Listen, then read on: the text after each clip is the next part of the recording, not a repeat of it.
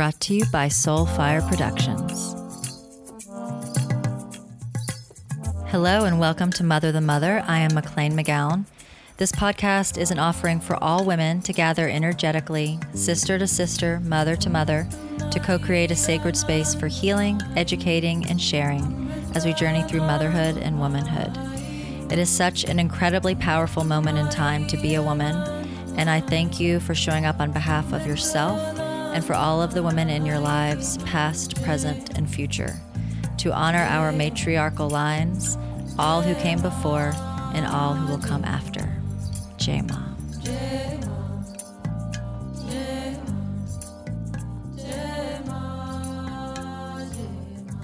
Hi, everyone. How are you?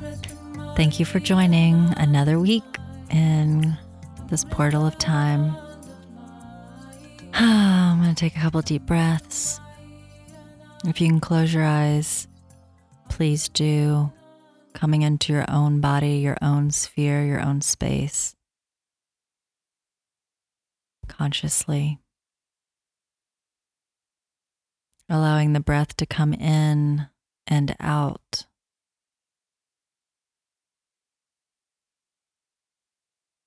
Helping you to find where you are today.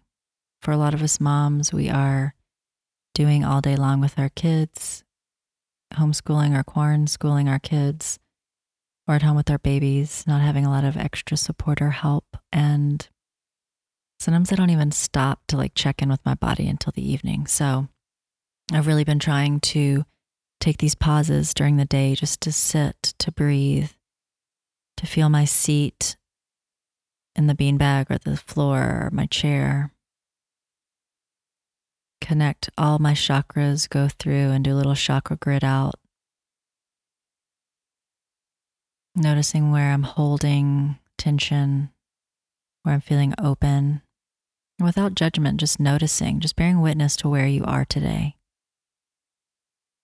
Because, quite honestly, during this time, especially, if we aren't bearing witness to our own selves, chances are no one else is either, or not as much as we might need. So just allowing yourself to check in and to send yourself some real and deep love. And I think that's such an important thing to focus on when we speak about self care, because I know I've shared quite a few times on this podcast that self care is kind of getting a bad rep and it's kind of gotten cheesy and you know it's all about face masks and taking your time and getting your mani pedi or you know going to the exercise class. But we're really sideswiping what true self-care is which is what is your soul needing? What is your heart needing? What is your mind needing? What is your body needing? But on a really like deep level not on the superficial outside level. And none of those things are bad. I don't mean superficial and necessarily negative way. It's just literally superficial, it's on the outside. So, right now, especially if you are the full on parent doing all the things, how can you serve yourself from the deeper levels? Whether that's prayer, meditation, eating better foods, taking the time to actually sit and eat, not just doing everything for the kids and the family, but to nurture yourself in the same, if not better way. And that takes self discipline. It takes work to do that because we've been trained our whole lives to not do that as women. So, um, just something I've been thinking about today. And I had a lucky day because I got to do some work, and that felt so good to come back into myself.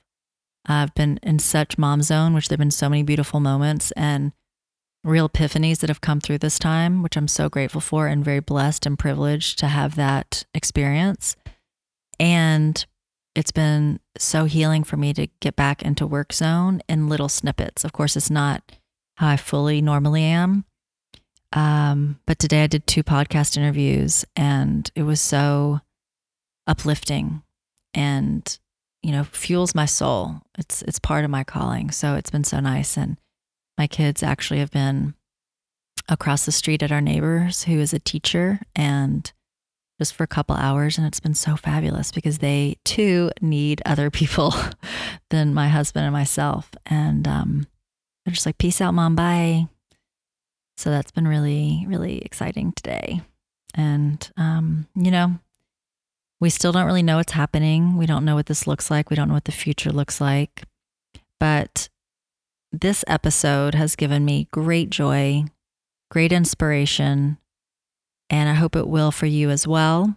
We deep dive into homeschooling, talk a little bit about unschooling. It's a huge umbrella, homeschooling. So, this interview is really just a means to get you into the conversation if it's something you've been looking at or something you're interested in. And then you can go from there. But this is kind of like the entry point, the portal. And as I've shared, it's something I've been really interested in learning more about, it's something I'm very interested in doing with my family, even before the quarantine. But now through this time, I'm even more fired up to do it. And and we'll see. But it's looking like for us here in Los Angeles public school system, from what we've heard, school will not be resuming per usual and normal kid in a classroom at school ways um, in August. I think it'll be a, a much different looking semester. So it might be the perfect time for us to take this chance and see what homeschooling is all about. But anyway, Julie is such a wise woman, so smart, just so many nuggets she shared. And um, all of the information will be in the show notes. Her website is bravewriter.com, www.bravewriter.com. Her book is The Brave Learner and it's beautiful. If you're a mom that has zero time to actually read a book right now, she also has an Audible and she does the book reading, which I love when the authors do it themselves. So I've been listening to that. And um, the Brave Writer website is a huge hub of information about how to start, where to start.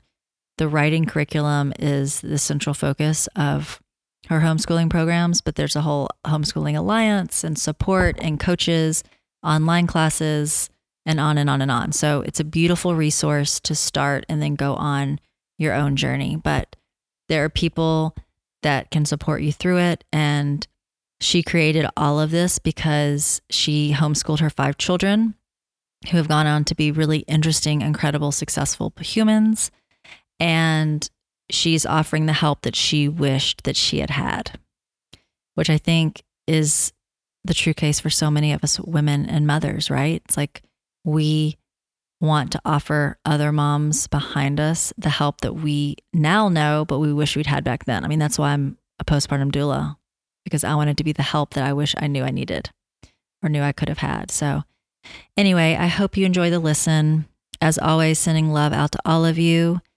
I am heavy into my coaching calls. I have been working some in home, but that will be phasing out. I'm actually getting out of LA for a little bit with my family, but I will still be doing my coaching calls. So if you're pregnant, postpartum, or on well into your motherhood journey, I am here for you for added support, especially through this very odd portal of time where week by week things are changing in some ways, and then a lot of things are staying the same, and some things are even regressing. So um, please reach out to me, McLean at motherthemother.com. It's M C L E A N at motherthemother.com if you'd like to discuss what that can look like for you.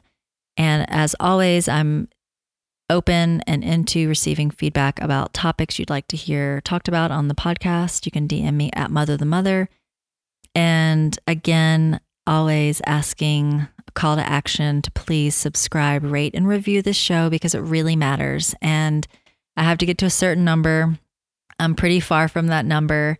Um, but to really work with this algorithm and make this podcast something that can continue to build and grow and thrive, um, I have to get those. So please, if you have a couple minutes, do that. I would so appreciate it. You can screenshot it and send your screenshot to me, McLean at motherthemother.com. And in the next couple of weeks, I will gather all of those emails of those of you that have rated and reviewed and subscribed to the show. And we will have a free group coaching call on Zoom. So um, I would really, really appreciate that support. And, you know, we're doing it, we're here. Let's do the best that we can to keep showing up for ourselves and our children and our families and our communities and to be open to the spiritual work, the spiritual practices that can kind of keep us above the fray and to keep on surrendering into love and not the fear because the fear is so addictive. Our society is so addicted to fear and it is hard to disentangle from it, but you can. And I know that you can. So let's all rise up together and then actually have the energy and the bandwidth to really take positive action when we can, when all of this starts to open up. Sending love out to all of you. Jai Ma. Hi, Julie. Hey, so good to be here. Thank you so much for saying yes. I've been so excited to have you on. And I just found out you're an LA lady. yes, hometown girl. Amazing. That's so rare to find, I feel like these days.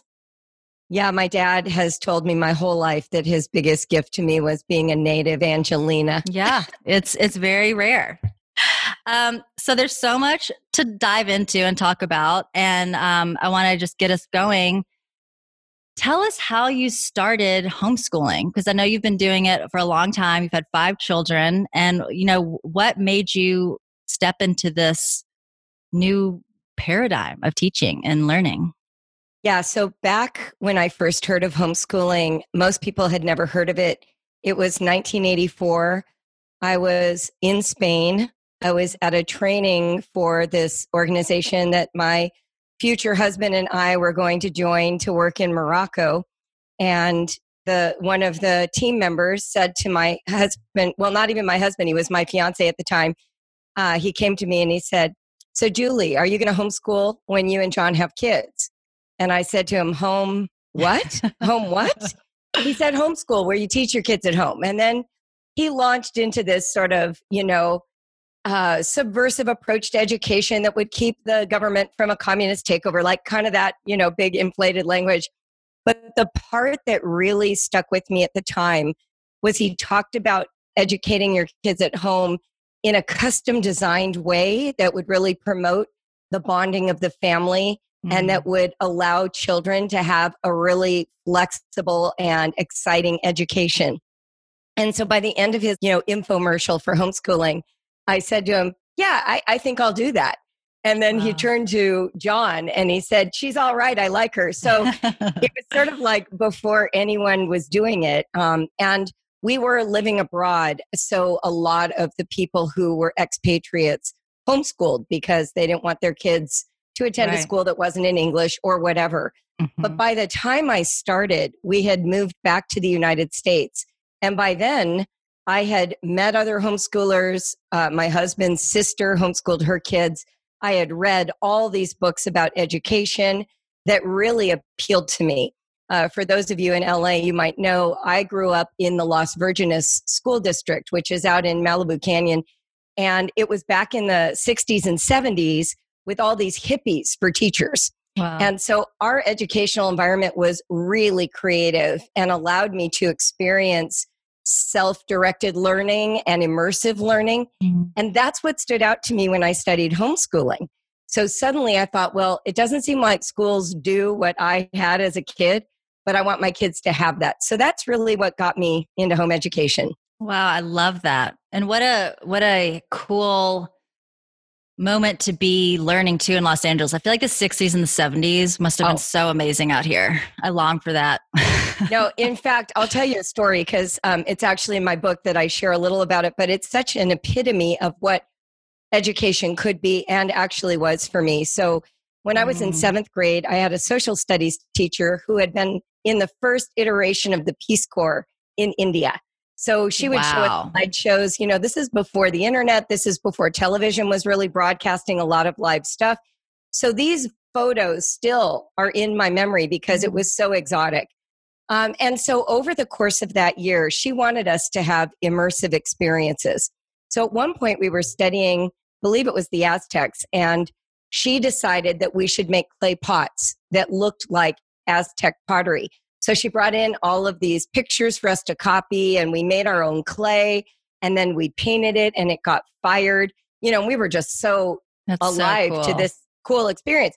So we come back after the firing has been done, like maybe over a weekend, and we come back to our desks, and each of our desks has our little fired, beautiful clay pot, and there's a hammer next to it. She's like, Now I need you to smash it. And we were like, What? She's like, I need you to break it into pieces. So we obediently break it into pieces, and she comes by with a shoebox for each pot and puts it in the box and takes it away, won't tell us why. So we're all left with this weird mystery. And the next day we come back to school. This was at Arthur Edward Wright, A.E. Wright Middle School in Malibu Canyon, back before it was all developed. And she had taken all of our pots and buried them in the field behind the school and put cardboard to indicate the sedimentary layers and then Oh, organized us into archaeology teams. And That we had to do our rad. own dig, figure out what sediment layer they were in. And then we came back to the classroom, reassembled them with glue, and created a museum display. Like, what? what? Yeah. Is that public school or was that Public public school? school. Wow, that's Public incredible. school. And the fact that you remember it that clearly now Oh, yeah. is just such a testament to kids are absorbing everything, you know, and there's so many opportunities. And, you know, just even when you're talking, it just lights me up because there's so much opportunity for that. And we're just in a broken system. And the teachers, you know, it's not the teachers' faults either. It No. just, you know, uh, something really woke me up this year. I mean, there's been a lot of things, which I won't go into all the layers, but just kind of seeing on the faces when I go to school, like no one looks that happy, you know, and it doesn't have to be that way. Um, Mm. And I just think it's, you know, overcrowded classrooms, the teachers aren't getting paid enough. I mean, they're dealing with so many different personalities and now, you know, disabilities and all of it. And, um, you know, but uh, there, there can be a way that it can be different, you know, and that's what I'm really wanting to delve into. So I have your book. I've been listening to your audiobook, which Oh. I highly recommend to everyone listening, The Brave Learner. Thank you. And um, so, okay, so you got into the idea of doing it, and then how did you did you start with a curriculum? Can you kind of explain to people actually before we dive into that the difference between homeschooling and unschooling? Because I feel like there's confusion within that realm. Yeah. So, home education means that the parents are taking responsibility for providing the education for their children. And then there are lots of different philosophies of learning that are Mhm. embraced by the huge variety of homeschoolers that there are. So, there are some who use like an online K 12 public school model, all the way to parents who use no sort of um, pre created curriculum Right. like you know prefab curriculum and those would be the unschoolers and then in between there is every variety you can think of. There are classical educators who like to work with you know the original documents from ancient greece and work their way forward to modern times and sort of focus on latin and the grammar stage and logic stage and rhetoric stage of learning.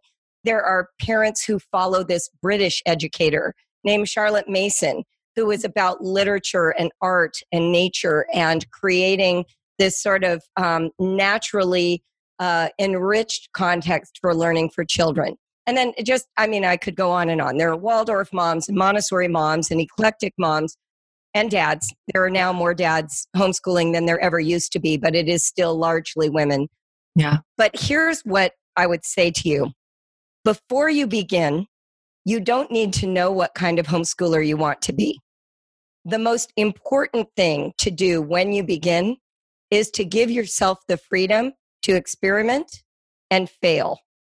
Experiment and fail.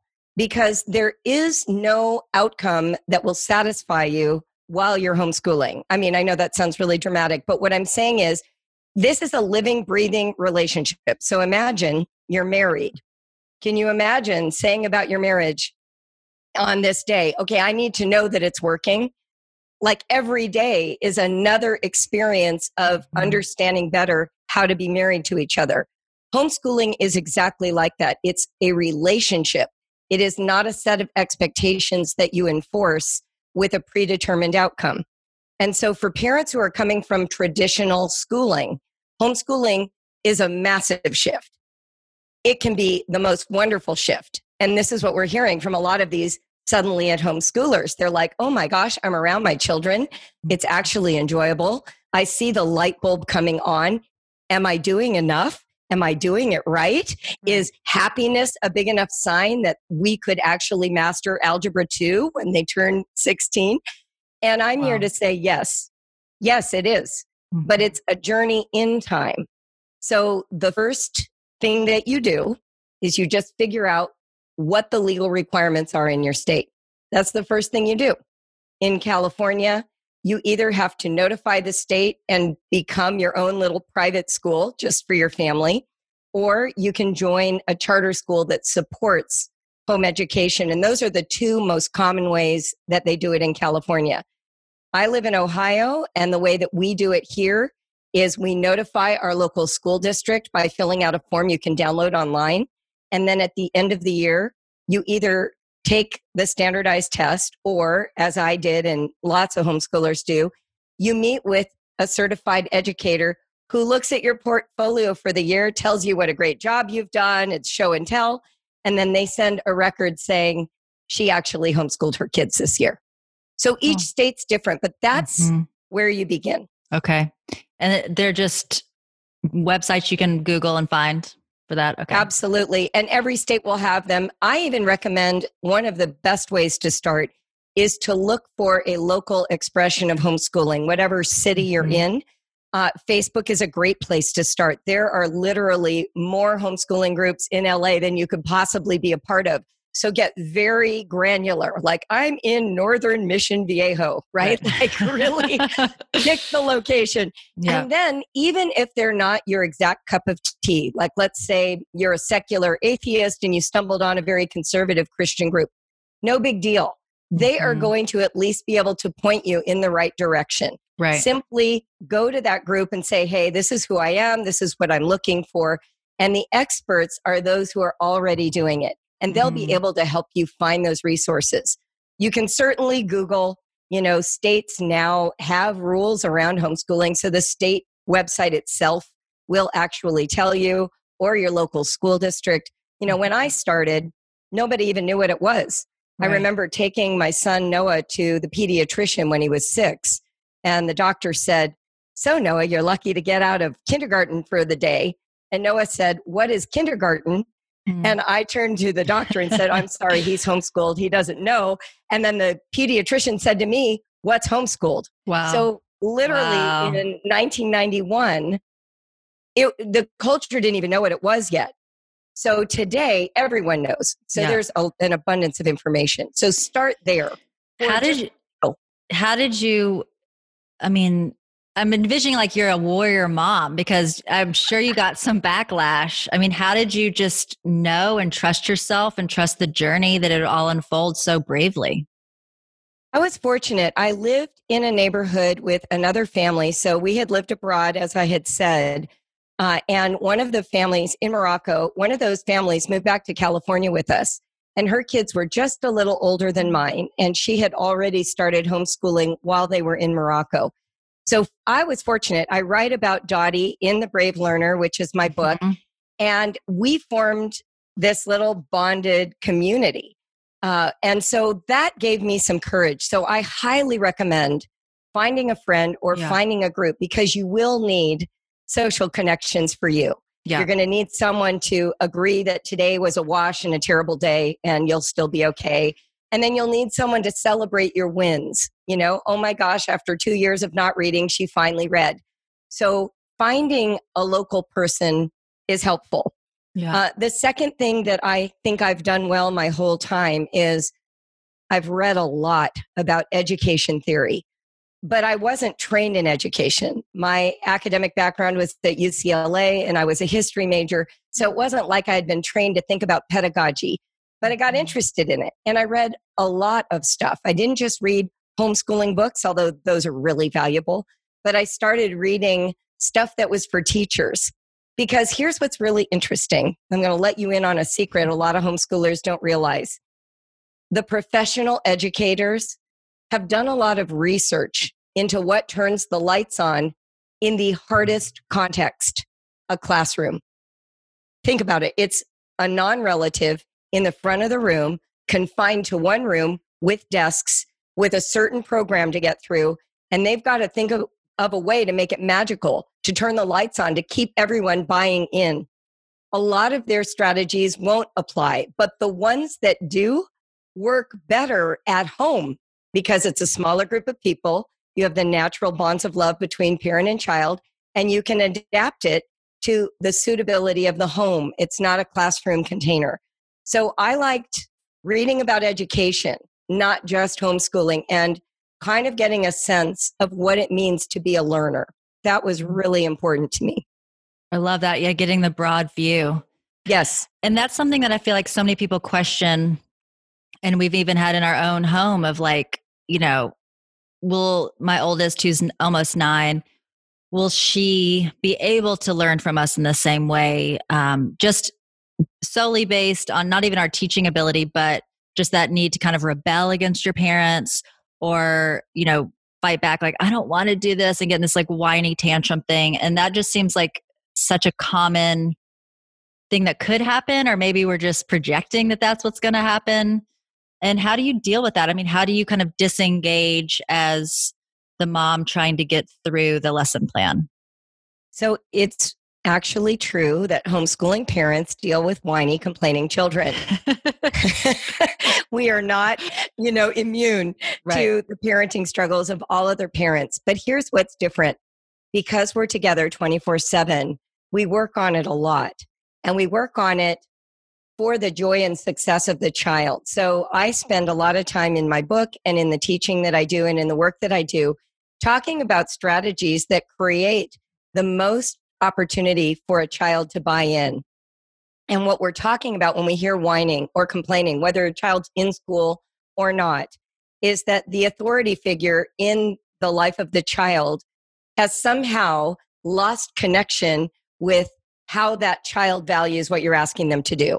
So if we say something, just to take a very simple example, my kids used to walk in the house, kick off their shoes, and go straight into the family room. So there was constantly a trail of shoes down the hallway, right? Mm-hmm. So then mm-hmm. if I would say, hey, pick up your shoes and put them away, sometimes I got blowback.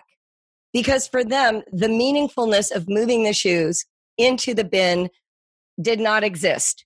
So now this is just an authoritarian complaint against my little rebellious children who don't want to conform to my expectations. So I had to start looking at what was I really about in this case? Was it about controlling them? Did I really think that this was more respectful behavior for me? If that's the case, could I own it? I remember at one point saying to my kids, Oh my gosh, I cannot think straight. And it's not your fault, but there are a lot of shoes in the hall. Does anyone want to help me? get back to feeling okay in this space? Can mm. someone help me? Which is so different than, hey, yeah. don't leave your shoes out. I can't believe you would do that to me. Right? Yeah. Homeschooling's the same thing, whether it's math, whether it's language arts. One of the main strategies that we use when we're teaching is to value the child's contribution to the collaborative nature of learning.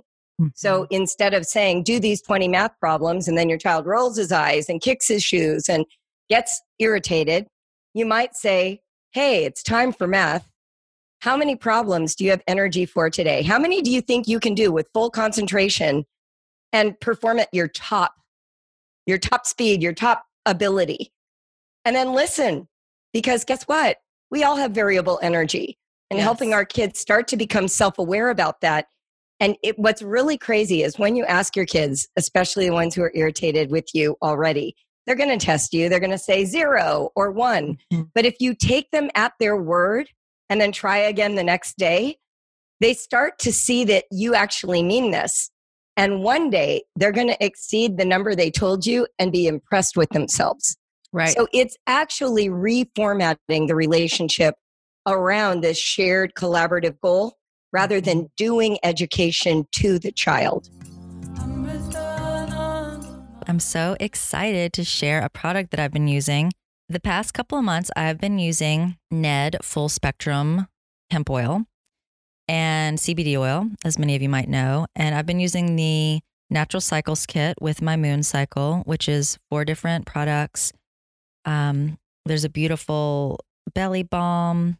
They call it the Period Soothe Salve. There's a hormone energized roll on, which smells delicious. I've been using it as perfume and it just helps me keep my energy high during the day and calm. It has all the yummy things I love frankincense, ylang ylang, clary sage, as well as a couple other things. And then there's a daily period ease blend. And the thing that really I adore and obsessed with, I use it two to three times a day, is the hormone balance blend, CBD oil, full spectrum. It has greatly been helping with my anxiety and helping me sleep at night. And with no side effects. I've been trying to find the right CBD oil for my body the past couple of years now. And I'm so sensitive to any THC or drugs or alcohol or anything like that. So even if there's a little bit of THC, um, I really feel hungover the next day. In this full spectrum, there's like a teeny, teeny, minuscule amount of THC um, just to help activate um, the hemp oil. But it's really incredible. I love this company. It's all organic. A lot of women work on the team, which of course, you know, I love. And um, for a lot of you, you part, probably already know about CBD oil. You may have been using it, but for those of you that it's new for, it's a great addendum to your toolbox of healing tools. It's a great sleep aid. It's used to treat insomnia. It acts as an anti inflammatory, natural pain reliever, helps to treat anxiety, PTSD, depression it's a rich source of antioxidants and also an amazing addendum for chronic conditions such as epilepsy, Parkinson's, Alzheimer's, and many more. Um, this company is totally legit, clean, clean, clean. There's nothing in it except for full spectrum hemp oil, the hemp extract, and the organic MCT oil. That's it. There's nothing else in it. And I love that this says on in their information Ned energetically infuses all of its products with binaural beats, positive affirmations, and happy vibes.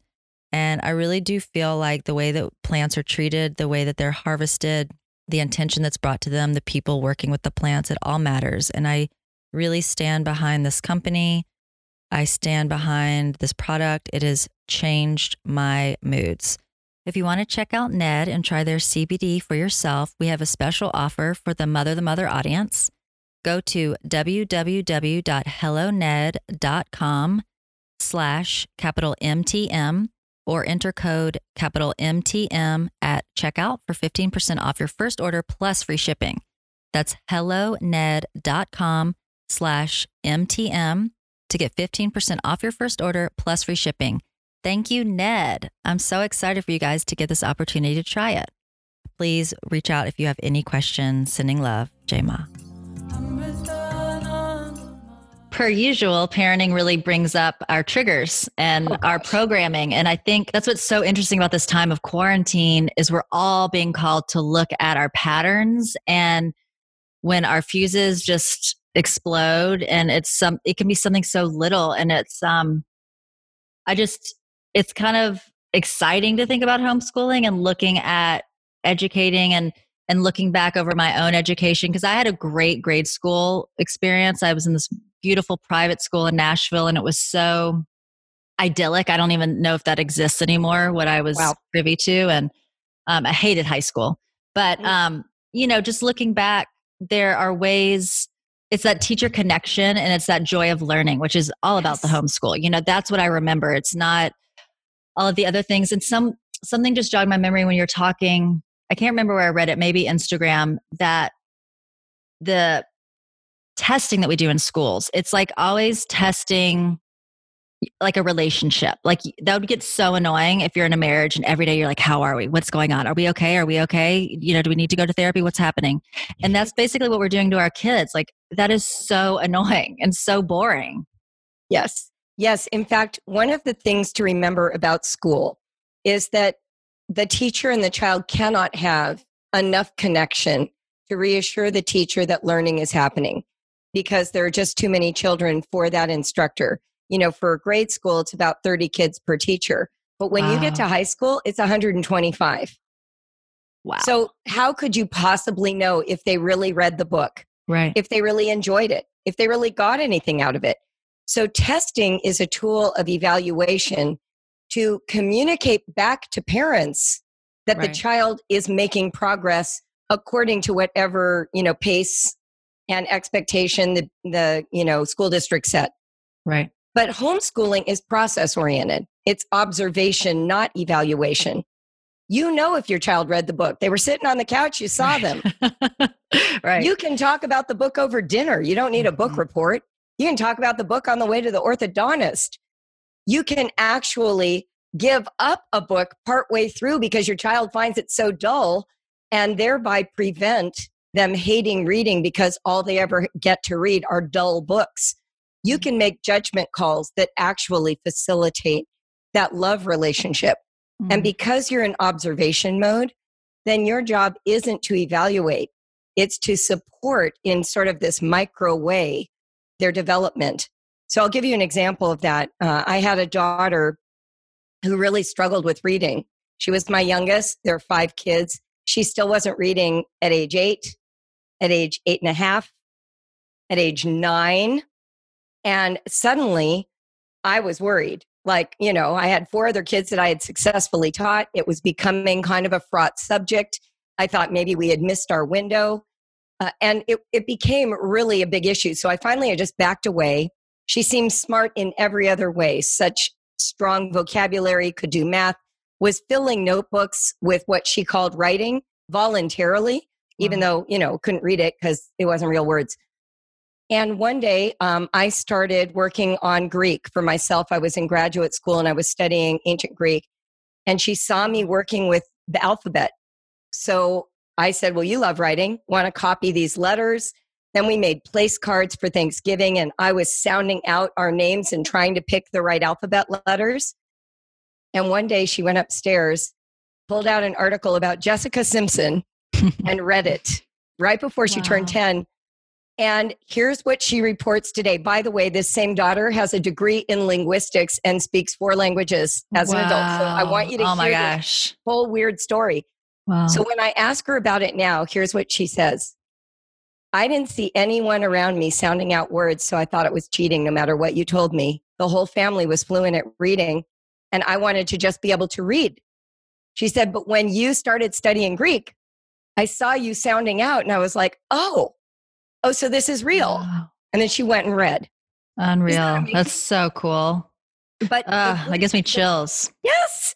And she went from not reading to like Harry Potter in six months. Wow. right? So, what I'm trying to say is homeschooling creates this other sort of environment where that might look like she's a problem child behind, Right. but no, she's Totally. incredibly intelligent. In Mhm. fact, I remember before she could actually read words, we were reading an Arthur book, okay, one of those little like, oh yeah, I love Arthur books. oh Mhm. yeah. and I'm reading the words, not really looking at the pictures. And one of the lines was Arthur and his friends stood in line in alphabetical order. And I was getting ready to turn the page, and Caitrin, at eight, age eight and a half, not reading yet, says, They're not in alphabetical order. Wow. And I said, What? and then we start looking at them, and she says all the names, and they clearly were not. So there was no Wow. problem with her brain yeah. it was a social condition and you think in school would that have gotten picked up No, it would have been so punitive and it, Yes. you know, possibly could have scarred her and her intelligence for life. I mean, right ugh, God, it just makes me so sad for so many kids that are in this broken system. But that's such a testament to letting them flourish, you know, Exactly. and, and respect them as individuals. I love that. And, and, and you had five kids and we're getting a graduate degree. yeah i um i i was running a new business in grad school and homeschooling Wow. but um at one point you know not the whole time uh, but i'll tell you grad school for me was a really illuminating experience i think it contributed deeply to my homeschool in fact my middle child of the five uh, when i was in grad school he was in early high school years and late uh, late junior high and he credits his career today to conversations we had when i was in grad school so i was studying theology at the time, and I was involved in a lot of social justice uh, information and learning about the history of social issues. And so we were watching stuff about World War II's Holocaust and racism in America Mhm. and the, rely, the rise of um, fundamentalism around the globe and those kinds of issues. And we were watching these documentaries. I remember we watched one about debt in Jamaica, and I watched it with my son when he was a sophomore in high school. And one day I was working on my master's thesis, and he asked me, to talk to him about it. He was just curious. He's like, Well, what are you writing about? And what about these writings? And I read him a passage from the book that was the book I was using for this thesis. And it was about human suffering. And today he's a human rights lawyer in Thailand. Oh my gosh. Chills yeah. again. Oh my God. And so uh.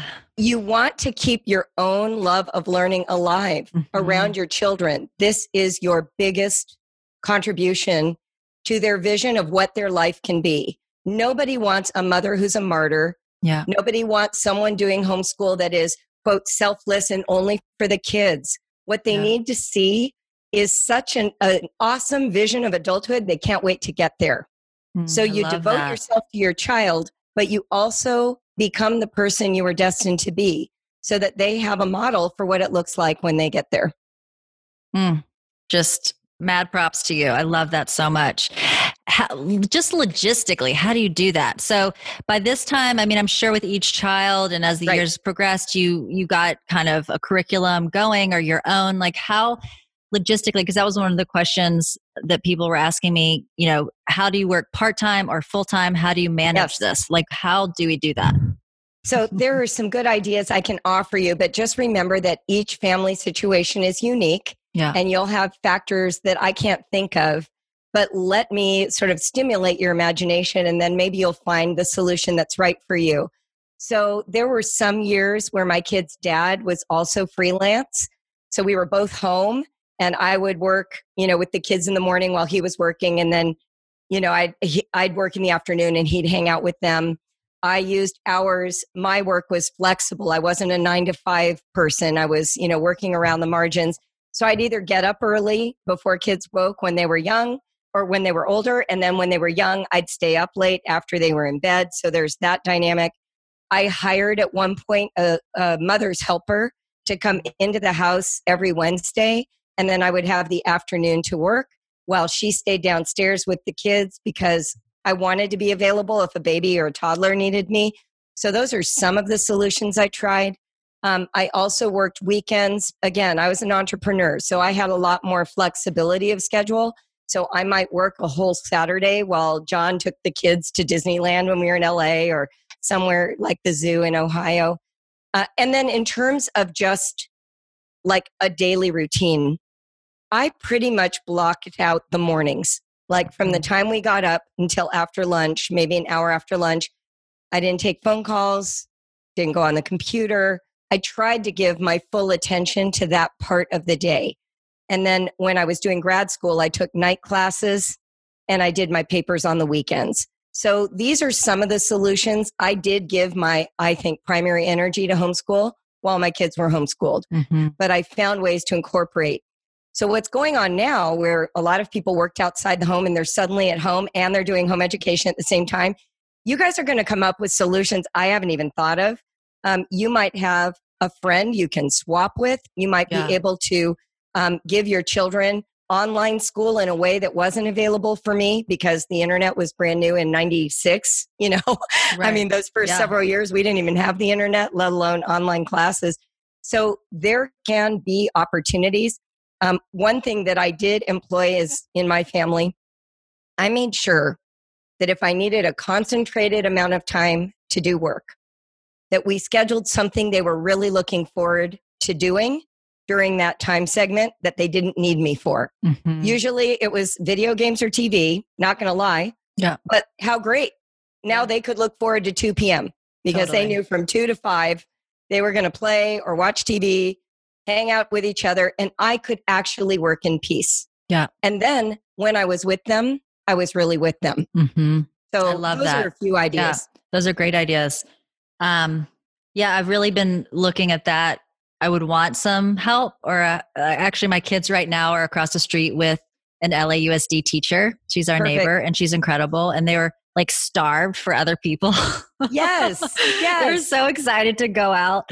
So having something like that even once or twice a week, or getting a co-op yes. of moms. I mean, I don't know if my totally my youngest is two and a half, and if the play schools are even to be open. I mean, she was just doing a couple hours a couple days a week, but just creating our own. I'm actually really excited about and alternating or having a mother's helper, like you said. And I think something to get really clear on too for myself is um, taking what I'm not really wanting to do off my plate. So maybe that's cleaning the kitchen, you know, while I'm with the kids doing some learning or whatever it is, just to like really help, not just add more and more to our plates.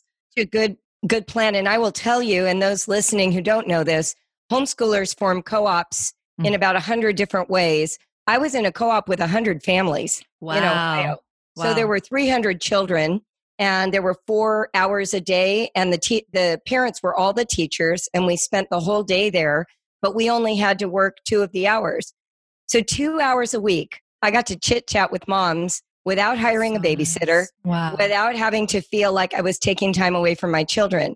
Meanwhile, they were getting to be with other kids and learn from other moms. Like my kids all took biology in the co op with moms who were nurses. They Ah, did I love 10 that. dissections. wow. Like that never happens in public school, No. right? Mm-mm. And I taught theater. We did Wow. Shakespeare. It was, oh, so much fun. Amazing. So just know that there are parents. I used to swap math and writing with one of my friends. So she taught advanced math. I taught essay writing to her kids. So there are lots of resources within the community. Mm, I love that. And was that actually at a school structure that you rented, or was how did that work? It was at a church. The mom Mhm. who started it did it at her church facility, which was huge. But they exist at YMCA's, they exist in other public buildings. Not everything is religious. Their Right. religious homeschooling was really the biggest for a long time. It's not as much now.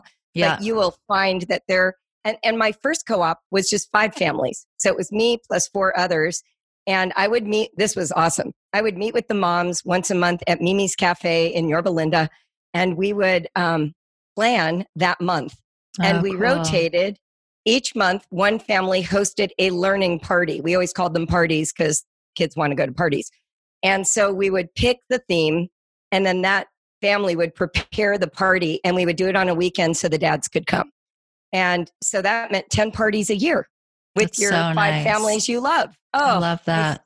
we did a big medieval feast we did something for birds we did a gold rush party for california history it was awesome That is so cool. And I love that just that village idea because I don't want to be the only adult or my husband and I to be oh, the Oh, only no. adult in our kids' lives. Like I grew up in the South and also, you know, I'm 42 now.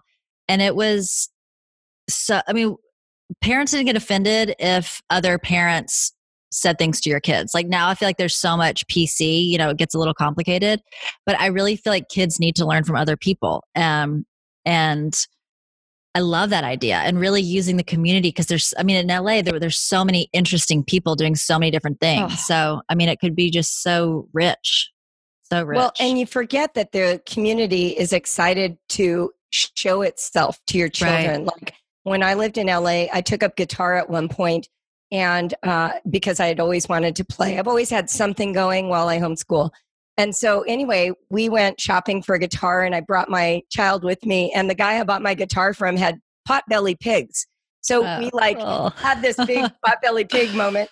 And then I got interested in how my guitar was made. And so we found uh, a place that made them from scratch. And it became like a field trip. And my kids came with me and we went and looked.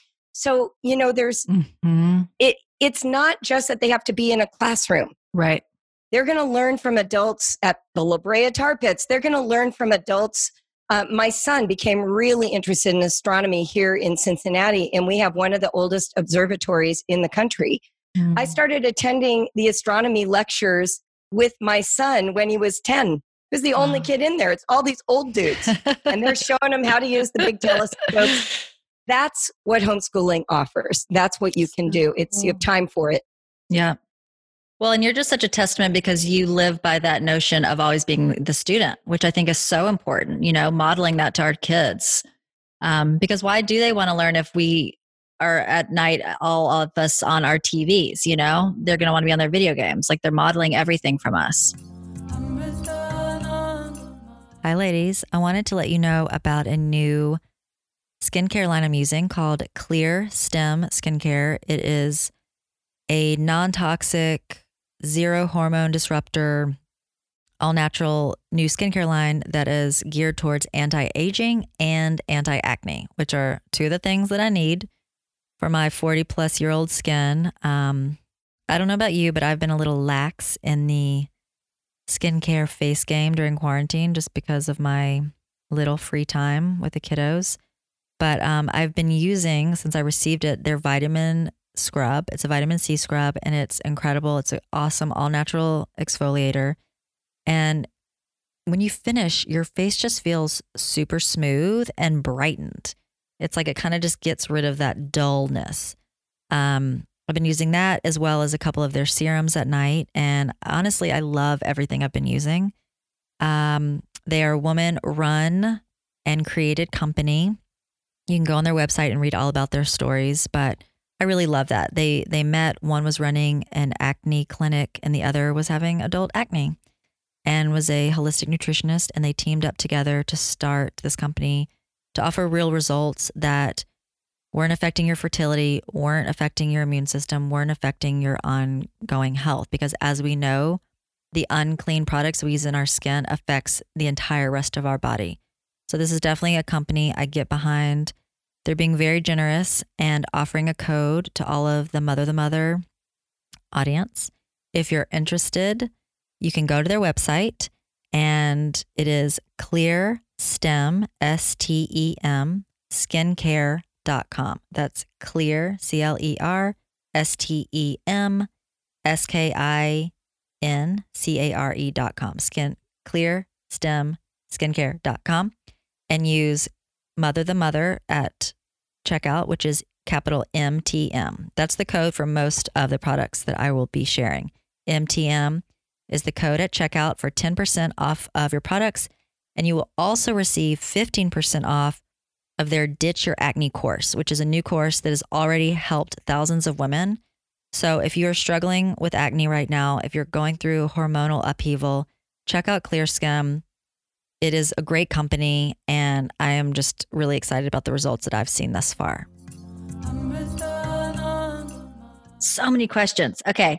So, if we're just, so for those that are opening up to this idea, do you think that we need, and I, I know this is like a, an individual thing, so it's probably hard to be a mass generalization, but is it helpful to have some sort of written curriculum as we start this or does it totally depend on the age of our kids like if we're really realistically looking at doing this for the fall because i know in la i just heard got word last night that it looks like lausd is going to be remote for at least a couple of months and then it's going to be half the classes and they're reducing a lot of classes because wow. more are homeschooling yeah. So, I mean, this is not something that's just like automatically ending mid August.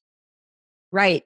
So, I'm glad you asked that question because the first step is to figure out your state laws. But then the second step is really like, okay, but what do I do on Monday morning? Right. exactly. How do I start so... this thing? do I just like start talking about learning? I mean, where do I find all these amazing materials?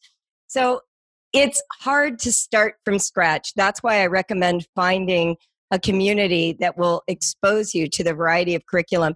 Of course, I own a company called Brave Writer, bravewriter.com, and we have programs that are meant to help you understand how to bring writing and language arts and reading into your family's home in this natural literature bathed context so that it's not just making it up as you go. Right. What I like to tell parents is I always wanted a dialogue partner. I wanted to be able to give my kids what I was learning, not just what had been predetermined that they were supposed to learn. So when I would use curriculum, I saw it as a resource, not as a taskmaster. So to shop for it, if you're thinking, okay, yes. so how do I find this amazing curriculum? The first place to start, in my view, is just with the three R's. You want to start with, okay, what are we going to read? What are we going to do for math? And how are we going to encourage the growth of writing? History and science are important too, but if you just start with those three, you're off to a good place.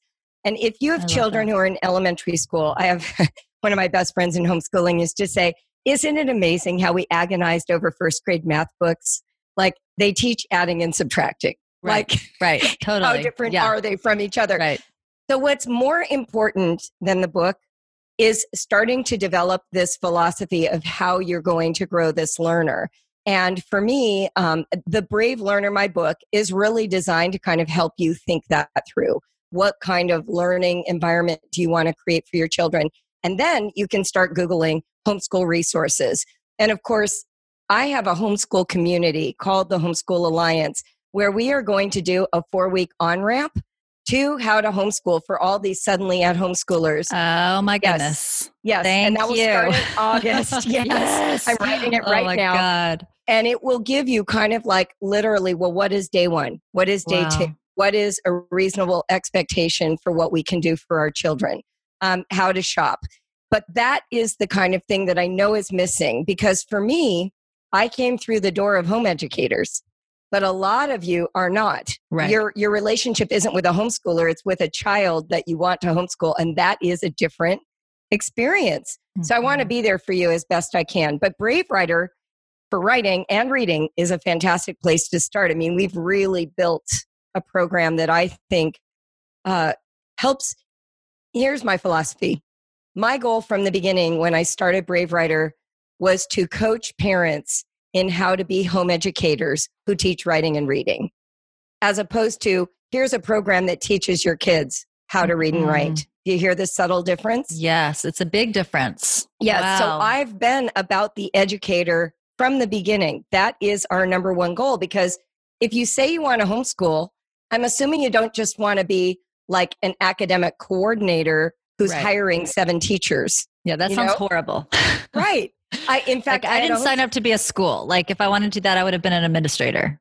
Um, okay, I'm so excited you're doing that because I've been trying to piece together and I've gone down the rabbit hole of your website. And the alliance really is like a hub, a starting point. So I'm really excited that you're going to be doing an intro or how to, how that we can all intro together. Yeah, so the Homeschool Alliance is a part of our bigger overarching mission. So we've started, you know, with writing, but what I discovered in the last maybe 7 8 years is that home educators needed to grow. I felt like they had forgotten about professional development. So mm-hmm. I built a community based on what I wished I had had when I was homeschooling, which was recurring once a month webinars where we invite someone to speak on math or to speak on science or to talk to us about sibling rivalry or to help Yeah. us with child's motivation or how to deal with children suffering from trauma who need brain breaks in order to survive. Like all the aspects. In fact, I think we even have a month where we talked about husband and wife sexual relationship. Like we Mhm. have been very interested in the whole person I of the that. educator. And so we built this library of webinars and resources. And then we also have every month a lesson plan built from an extracurricular topic to give you a model of how you create these sort of um, homemade natural learning experiences around a subject like weather or music or history or cooking you know it's a, a Mhm. big wide range or handmade product projects and the purpose of this community then is to provide hands-on support but then we also coach you. So we have a discussion board where you can write and say you know hey i have a nine-year-old who's not reading yet. I'm scared to death. What am i doing wrong? How can i get help to make this better? And we have coaches who've raised their kids to adulthood in homeschooling who give you the feedback you want, which is, well, here's what I would have done if I had done it differently, and here's what you can do, and here's what you don't know yet. So the Alliance is a perfect location to come if you want that sort of ongoing hand holding.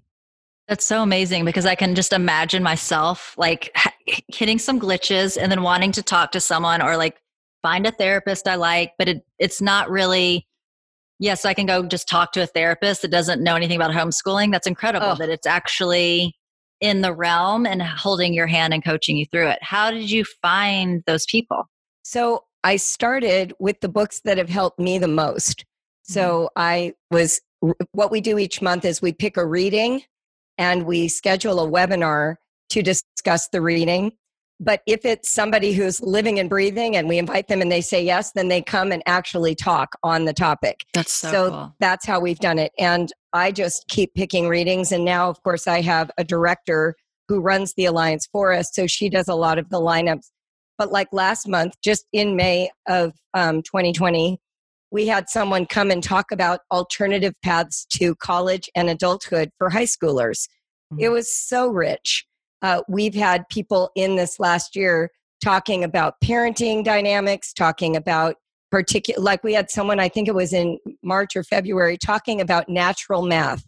How do you mm-hmm. make math concrete for children at home? So it's practical, it's not just theoretical. That's so cool. And then speaking of partnership, how do you like so if say I, am mostly going to be doing it, but my husband will of course want to be involved also, and he's yes. great at math and he's great in science and tech, so um, nice. he'll definitely have his his parts. But is it really important for us to be totally on the same page, like to have kind of our mission statement together, or can it be something that kind of evolves or just accepting that we're both different because we do we are very different people um, and we just acknowledge that we're both going to be bringing very different things to our kids education like how do you um, move through that just like parenting yeah okay so if you think about it a lot of times we don't have identical parenting styles when we're married either mm-hmm. so right? right like there are times when you're yes. like honey that yeah. is not the best way. Right. Like what you just did shamed our child, and now they'll need therapy. Twenty five more dollars in the kitty, right? Um, I used to say to my kids, I can't promise I can pay for college, but I'll always pay for your therapy. That was our big promise to them, and I've made good on it, by the way. Um, but the point is, you don't know your philosophy until you're doing it, and mm-hmm. it evolves over time, and it needs to be a dialogue that you sustain, particularly if both parents are involved uh, the hardest the hardest road to hoe with a, um, a shared homeschooling task is what the kids feel about it so let's say one parent is really rigid and they like having like these set goals and we start right at 2 p.m. and there's no excuse for being late. And the other parent is like, wake up when you want and we'll start it whenever. Kids find that confusing. Yeah. So you may want to get on the same page about that part of it, right. sort of the way you run the family. Mm-hmm. But in terms of the actual personalities, you know, if you're one is really into math and has a way of doing it that you wouldn't think of, allowing them to have the freedom to teach it and take risks and discover right. what works is what homeschooling is. It's mm-hmm. okay not to know in advance and to try things. Yeah. How did you navigate the waking up thing? Because I have mixed. Well, I'm all about sleep. So I'm like, we'll start whenever. My husband is different. He's an early riser. So, and his work will be more like get up, get out. So, how do you navigate that? Yeah. So, I definitely am a let people sleep. Mm-hmm. So, we usually would sleep till we woke up. I had lots of babies over the years. So, a lot of times that woke us all up anyway. Right. But we slept until we woke up. And then I have this way of starting the day that I think is really important. One, do not start the day with chores. Mm. You want to put everyone in a bad mood? Start the day telling people to do chores. Save those for some other time of the day. Number two, let people wake up. I used to, before the internet and cell phones, listen to a radio show for a half hour every morning while I drank a cup of tea and the kids played with their blocks or their dolls or their clay, modeling clay. And we just kind of had this half hour where everybody was waking up. And once, you know, computers and cell phones came online, then I would be doing a half hour of checking email or a half hour of scrolling through social media. But the goal was to wake up. And mm-hmm. my kids had the same freedom. Once that half hour was over, we'd eat breakfast and then go straight into read aloud time.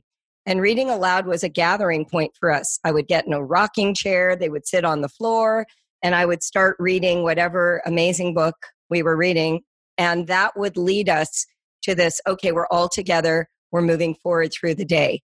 So that method works for a lot of parents. Now, there are dads, especially dads who've been trained in the military mm-hmm. or are really type A kind of business guys who are used to this sort of diligent structure. There are moms like that too, but I hear this a lot about dads. The thing to talk to them about is that this is a home, it's not a school. So school runs on structure because it's an institution, it's a building, it's a place we go. It has specific set of goals. It's many, many, many people to very, very few leaders.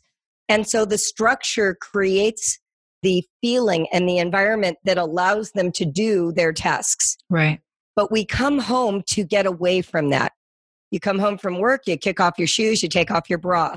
Kids Mhm. feel that intuitively about the home. So when you turn the learning space into the antithetical feeling of home, they resist, they whine, they complain. And all the lectures about how the real world doesn't operate this way fall on deaf ears because they know when it's time to go to the real world, they know how to conform to that.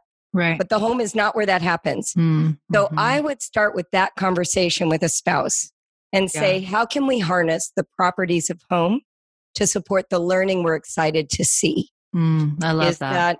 you know, maybe you have a compromise. You say, we sleep as long as we can, but we never go past nine in the morning, Right. Yeah. right? But we're Yeah. not like, we're getting up at 6 a.m. because that's what you'd do if you went to school. Right. That kind of thinking. Yeah, totally. And then how important have you found it to be to have a room in your home that is just for school? Like, is it important to make a classroom or take over the living room? These are the very best questions of all time. so I got interviewed by the New York Times to talk about creating a homeschool room and space. Before he knew what I would say, he's an architect.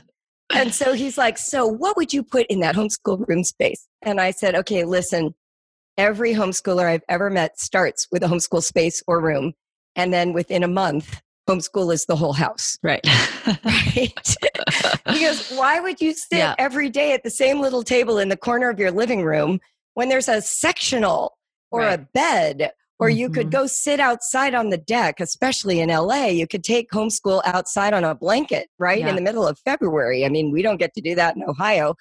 So, what you want to do, there's nothing wrong with having a dedicated space where you hang a map or you have a bulletin board to showcase stuff or where you keep all the supplies on rolling bins or a big table that you could use for art projects. But Right. do not expect to sit there four All hours day. a day. Mhm. In Okay. fact, one of the biggest advantages you have is that you can tuck your children into the corner of a sectional, put a blanket in their lap, hand them a clipboard, and let them pet the cat while they're doing their math. Mm. That's what Mhm. home offers. That's what allows them to even be interested in doing math, right? I love that. Yeah. So inspiring. I can, that's such a great image. And my girls are always cozy. That's their favorite word is cozy. They're always finding the little corner and the blankies and their babies and reading. And that's what I want to encourage to learn that way. And, and I'm just so into it because you can really get your work done three to four hours and then do your extracurriculars, but it doesn't have to be this, especially in LA with the traffic. Oh, yeah. it's such a hustle and i've loved that so much time in this quarantine time and i hustle way less than most moms. I'm like nothing is out of our neighborhood perimeter. Nothing Right. because i'm not driving two hours to ballet class. No. that's just insane to me. So um but it's been so beautiful to even slow it down way way more and just simplify Completely. And in fact, I think the thing that was really advantageous to me, I lived in Orange County when I first Mm. started homeschooling, and we only had one car. So I didn't have a car. I couldn't even go anywhere. We didn't have television because we couldn't afford it, and we didn't have two cars because we couldn't afford it. We're living in a little Amazing. condo, and over time ended up with five kids in this tiny little condo in Placentia. But those are my favorite years of homeschooling because we could walk places. We walked to the post office. We walked to this dry riverbed in Yorba Linda where we gathered blackberries. Uh, we did so much stuff outside. I mean, yeah a picnic blanket and handwriting on a clipboard or listening to a read aloud or doing the math, not just writing the math, right? Uh, I Mhm. remember calling our neighbors and saying, okay, we're studying the solar system right now. Do you want to help us make the solar system with your kids? We need more people. So we got outside and we started measuring like how far apart if each mile was like half an inch or something. And I you, you have to realize it gets very big very fast. And when we realized that we'd have to put one of our kids two miles away at that scale to be Pluto, that Wow. we learned more from doing that than any book had ever taught us about Mm. distance, the size of the universe. So taking advantage of being home yeah. is what homeschooling is about. It's not always better out there. In fact, it often isn't. And then how did you deal with um, burnout mm. and exhaustion? I mean, did you just tap out sometimes? Be like, mommy's yes. going for some time? Okay. Yes. Yeah. Uh, in fact, one of the things that I started doing once the internet came into being, I started a discussion board for homeschool moms to talk about their own education. So we were talking about books and movies and art museums and like every week one of us would do a sunday art school is what we mm. called it and we would pick an artist and then select a bunch of images and then we would discuss them. So we were all building up this like big curiosity. So i started meeting them individually sometimes or even i had a retreat at my house with all of them. I had 13 of them. I had never met come to my house in 2001 before avatars before pictures like i didn't know what they looked like people kept saying, you know, how do you know they're not axe murderers? So we named the retreat the reunion of axe murderers because, you know, 2001. But anyway, my point is, I started making time to go and feed my soul. A lot of people think when you're burned out, you start working on the homeschool. But that's not what needs to happen. When you're burned out, it means you've lost interest in life. So go get interested again in life. Go to an art museum. Go on a hike. Um, decide to train for marathons. I did that at one point. Like pick something that inspires you. I remember before Instagram, I joined a group called the 365 a day or something. I forget the name, but we posted a photograph every day for a year. Mm that gave me a point of focus for my day that wasn't just homeschooling, but it included right. homeschool. Mm-hmm. So to me, burnout means you stopped being interested in your own life. Mm. So, yes. And then one other question, and because I know I, I, could go on forever, but I want I'm mindful of your time. Um, as far as looking down the line, which you know, I feel like right now is one of those times in life where we're realizing we can't look too far to the future anyway. Right. But for those that are worried or thinking about what does this look like for high school or college, can you shed any light on that? Because I have been seeing that more and more colleges are really open to homeschooling, and sometimes you even have a better chance of getting into great colleges from homeschooling. Like, what's your take on that? Yeah, pretty much every college in America now has guidelines for homeschool students to apply. I mean, that's just a revolution. Wow. And that's really just happened in the last 15 years. Uh, mm-hmm. but it's every year more of them. And of course, after this pandemic, it might even be more that way. Mm-hmm. Uh, what we know about applying to college is that it matters to showcase the uniqueness of your child's home education. So I'll give you an example. My oldest son, Noah, was homeschooled all the way through senior year, although to be fair, he kind of quit everything when he was 16, just said, No, I'm not doing anything you ask, and I'm not going to school. And I was like, Oh no, my first child. and so, what was the first thing he did? He taught himself Klingon. Klingon. Wow. And that led to an interest in constructed languages and computer programming. And when it was time to apply to college, he didn't want to go. So he took another year. And then one day he woke up and said, Actually, mom, I do want to go to college. I said, Well, you only went up to Algebra 2. You never took chemistry. There's no way they're going to let you in. So I didn't want to be the person who had to spend $100 for an application that was going to be rejected. So I called the registration admi- admissions people and I told them his story. And I said, you know, he never did chemistry. He stopped at Algebra 2, but he's self taught in constructed languages and Klingon. And the guy goes, Well, what department does he want? And I said, Linguistics. He goes, Oh, they're going to love this. Definitely put Klingon on his transcript. Amazing. And, and I said, Oh my gosh, really? He goes, Absolutely. And I said, You know, he never even did two years of a true foreign language. He did one year of ASL, American Sign Language. He's like, Yeah, that's okay. I said, But he never took chemistry. I said, Well, the linguistics department doesn't care about that. Wow. And, oh, did I feel betrayed mm. by all the brainwashing I'd been through, by all the people who told me you had to have mm-hmm. this stellar matching transcript to a traditional school. So he said the main thing I needed to do was have him write an essay that described his journey in language so that they could see that he had this specific passion. So that's exactly what we did. And he got into the University of Cincinnati here locally which is not a schlubby school, by the way. It's a good college. Yeah. So I share that with you just as one anecdote, but I have countless stories like that of I'm where sure.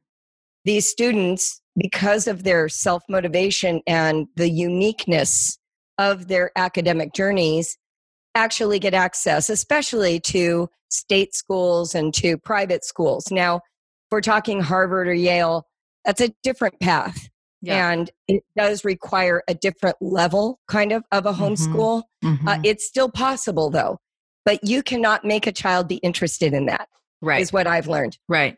My son, Jacob, the human rights lawyer, he ended up at Columbia Law.